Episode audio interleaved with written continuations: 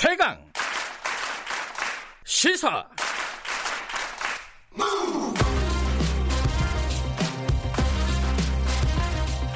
지금 여러분께서는 김경래 기자의 최강 시사를 듣고 계십니다.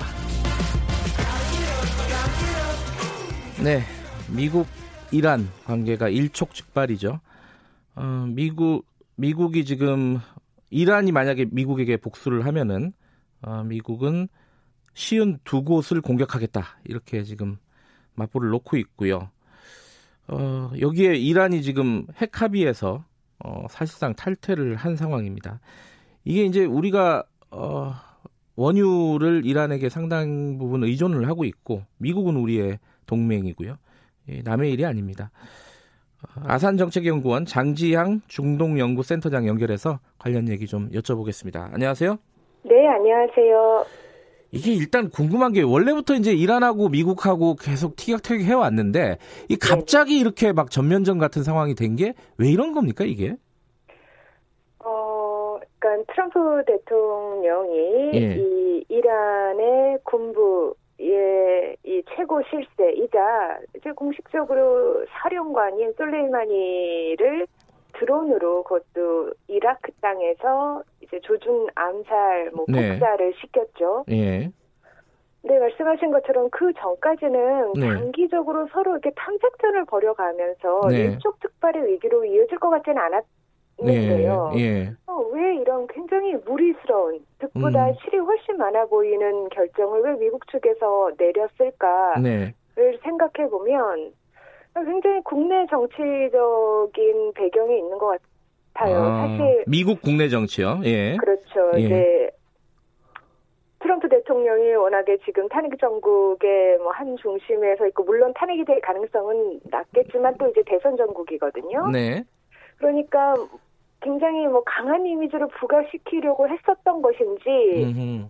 그럼에도 불구하고 이제 어쨌든 공식적으로 내세우는 이유는 미국 시민들을 앞으로의 위협에서 네. 자기가 구해냈다라고 했지만 뭐 어떤 위협이 있었는지는 모르겠으나 네. 앞으로 미국 시민은 정말 큰 위협에 처한 것 같고 네.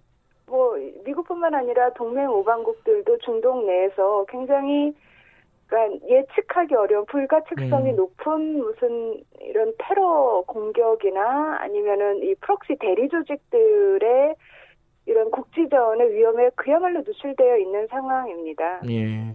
그러니까 센터장님 말씀은 어, 미국 국내적인 어, 공, 상황을 고려하지 않으면 이게 해석이 잘 안 된다. 왜 이런 무리수를 뒀는지 일단 예, 미국이 예. 예, 정말. 이해가 안 되는 굉장히 비합리적이고 음. 실이 많은 결정이거든요. 네. 트럼프라서 어, 내린 어떤 결정이다. 이렇게 볼 수밖에 없겠네요. 네네. 거기다가 제가 볼 때는 네. 이 측근인 폼페이오 국무장관, 과거 씨아이에이 정보국장이었죠. 네. 이번에는 폼페이오의 계산도 많이 들어간 것 같습니다. 아하. 사실 이 솔레이마니 사령관에 대한 뭐 제거 작전은 예. 한 십 년간 계속 이제 디자인이 되어 왔었거든요. 예. 그러다가 뭐 어쨌든 이렇게 암살을 하려고 했을 때 상황이 맞지 않았을 텐서 어쨌든 십 년 동안 이루어지지 못했을 텐데 지금 어쨌든 이란 본토도 아니고 이라크고 뭐 예. 주변에 민간인도 없었고. 그래서 굉장히 무리를 해서 강행을 한 그런 음. 뭐 냄새가 많이 납니다. 예, 제가 지금 티비 화면에서 보니까요, 솔레이마니 그 장례식에 어, 테헤란이죠, 테헤란에 있는 광장에 수백만의 인파가 몰렸더라고요. 네네. 분위기가 거의 막 복수하자 이런 막 구호들도 나왔다고 하고요. 네네. 이란이 이렇게 막 복수, 보복을 막 외치고 있고 미국은 만약에 그러면 우리는 뭐 어, 이, 오, 쉬운 두 개를 타격하겠다. 네네. 뭐, 이러고, 이게 전면적으로 갈 가능성이 어느 정도나 될까요? 사실, 전면전으로 갈 가능성은 좀 낮아 보입니다. 그래요? 예. 예.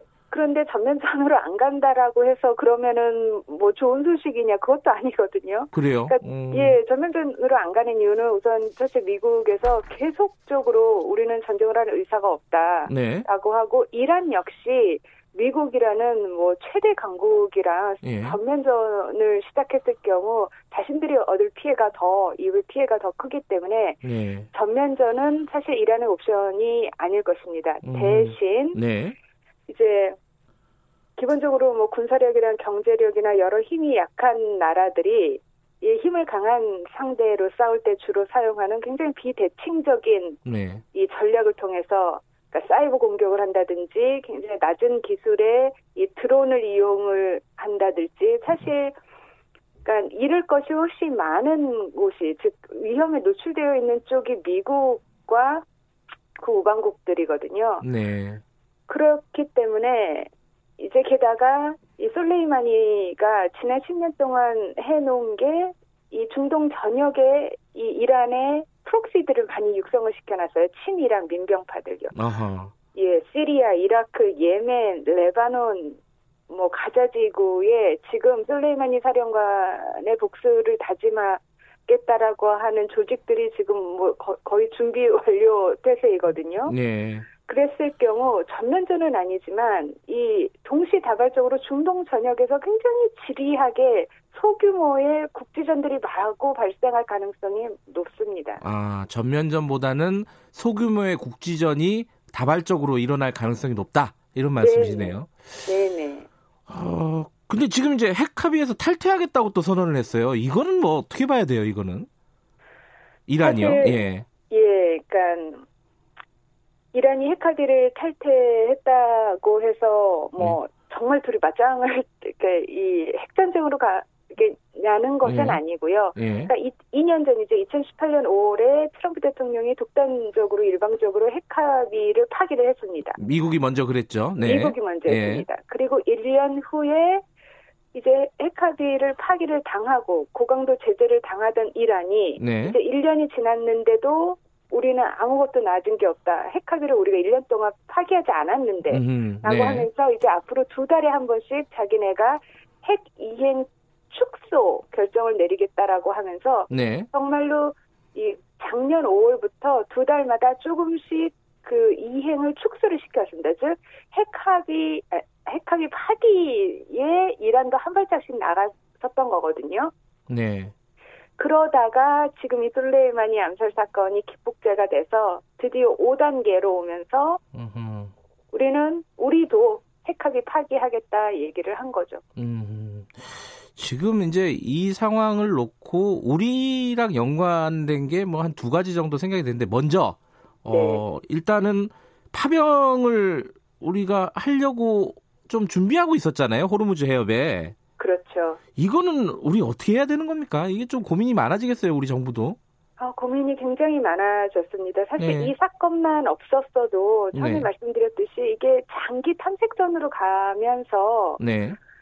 우리가 파병을 했을 때 제일 걱정되는 것이 우리 군대가 이 공격을 당하지 않을까 내지는 이란과 사이가 안 좋아지지 않을까라는 네. 거였는데 사실 이 전까지만 해도 이 두 가지에 대한 우려가 조금씩 낮아지고 있었거든요. 네. 그런데 이번 일월 삼일 사건을 계기로 앞으로 만약에 파병에 대한 압박이 당연히 높아질 텐데 그럴 경우 우리 부대와 우리 이제 병사들이 위험에 처할 가능성이 더 높아졌고 그리고 음. 이란과의 이 협력 관계도 굉장히 뭐 안 좋게 가겠죠. 왜냐하면 지금 이란 내에는 그래도 이렇게 너무 강경한 어, 반응을 하지 말자라는 세력들도 분명히 있거든요. 네. 잘못은 이란이 했지만 우리도 똑같이 그렇게 뭐 맞대응을 하지 말자라는 아. 세력이 있어 왔는데 아, 잘못은 미국이 했지만 예예. 예. 네네. 예. 그들의 목소리가 지금은 뭐 전반적인 반미 여론에 묻혀가지고 음흠. 전혀 들리지 않고 그들의 입지가 굉장히 축소되어 있는 상황에서 한 이란 관계도 앞이 굉장히 어둡습니다. 음, 근데 이 사실은 어, 우리야 미국과의 관계 때문에도 고민이 있겠지만은 네네. 이 원유 수급 문제가 있잖아요. 예컨대 네. 호르무즈 해협을 이란이 뭐 뭐 봉쇄를 한다. 제가 극단적인 네네. 상황에서 이러면 네네. 우리한테 굉장히 큰 어떤 악영향을 주지 않습니까 경제에? 어 굉장히 큰 악영향을 주죠. 이 호르무즈 네. 해협이 전체 전 세계 원유 수급량의 칠십 아니 삼십 퍼센트, 네. 우리 원유 수급량의 칠십 퍼센트 것을 도맡고 있는 예. 굉장히 전략적인 통로이거든요. 예.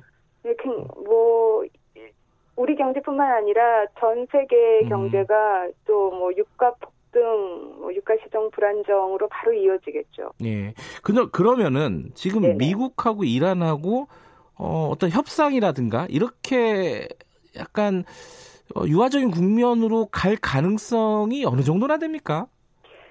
어, 지금 당장은 가능성이 굉장히 낮아요. 예. 예, 왜냐하면은 그러니까 둘 다. 그러니까 이 양국의 지도층에서 내지는 네. 이 위정자들이 하고 싶을 때지만 예. 자신들의 국내 청중들이 또 원하는 것이 있기 때문에 아하. 그들을 생각해서는 바로 그렇게 이제 다시 협상의 모드로 가는 모습은 최대한 지금은 안 보여주려고 할 테고요. 네. 그럼에도 불구하고 지금 중동 내에 미국의 동맹 우방국들마저 너무나 걱정이 많고 많기 때문에 예. 그들이 중재자로 나설 가능성은 하지만 빠른 시일 내는 아니고 음. 있습니다. 대선 전에는 뭐 어떤 협상의 움직임이 나오긴 쉽진 않겠네요. 그래, 그렇겠죠. 있더라도 예. 굉장히 쉬쉬하면서 늦게 진행이 될 것 같아요. 아하. 느린 속도로. 근데 또 한 가지 좀 이게 이렇게 해석할 수 있는지는 모르겠는데 북한 네네. 입장에서요. 이번에 이제 사실은 요인을 암살한 거잖아요. 이 미국이 그렇죠. 사실상. 근데 북한 입장에서 야, 이거 우리도 이럴 수 있, 있는 거 아니냐. 이렇게 그런 식으로 위협적으로 받아들일 가능성이 있지 않겠어요? 뭐 가능성이 없지 않겠죠. 사실 예. 저는 중동을 전공하는 사람인데 항상 끝이 그래서 예. 북한에 주는 함의가 무엇이냐고 그렇죠. 그래서 예. 저는 약간 아전인수 아니가라는 아. 생각이 들지만 그럼에도 불구하고 네. 뭐 한 번 더 의지를 생각 안 할 수가 없으니까 그러니까요. 예. 머리를 쥐어짜 보자면 예. 뭐 겁이 났겠죠. 그리고 트럼프가 굉장히 정말 즉자적인 결정을 내리고 네. 나름 강한 웨드라인을 갖고 있는 사람이구나라는 네. 생각이 들겠죠. 음. 알겠습니다. 이게 어, 앞으로 이 장기간 아 적어도 대선 전까 미국 대선 전까지는 네네. 이런 상황이 일촉즉발의 상황이 계속 될 것 같다. 전면전까지는 가지는 갈 가능성은 낮지만 그죠? 네네. 예, 알겠습니다. 우리도 뭐 대비를 좀 많이 해야 될 것 같습니다. 여기까지 네, 듣겠습니다. 맞습니다. 고맙습니다. 네, 예, 감사합니다. 아산정책연구원 장지향 중동연구센터장이었습니다.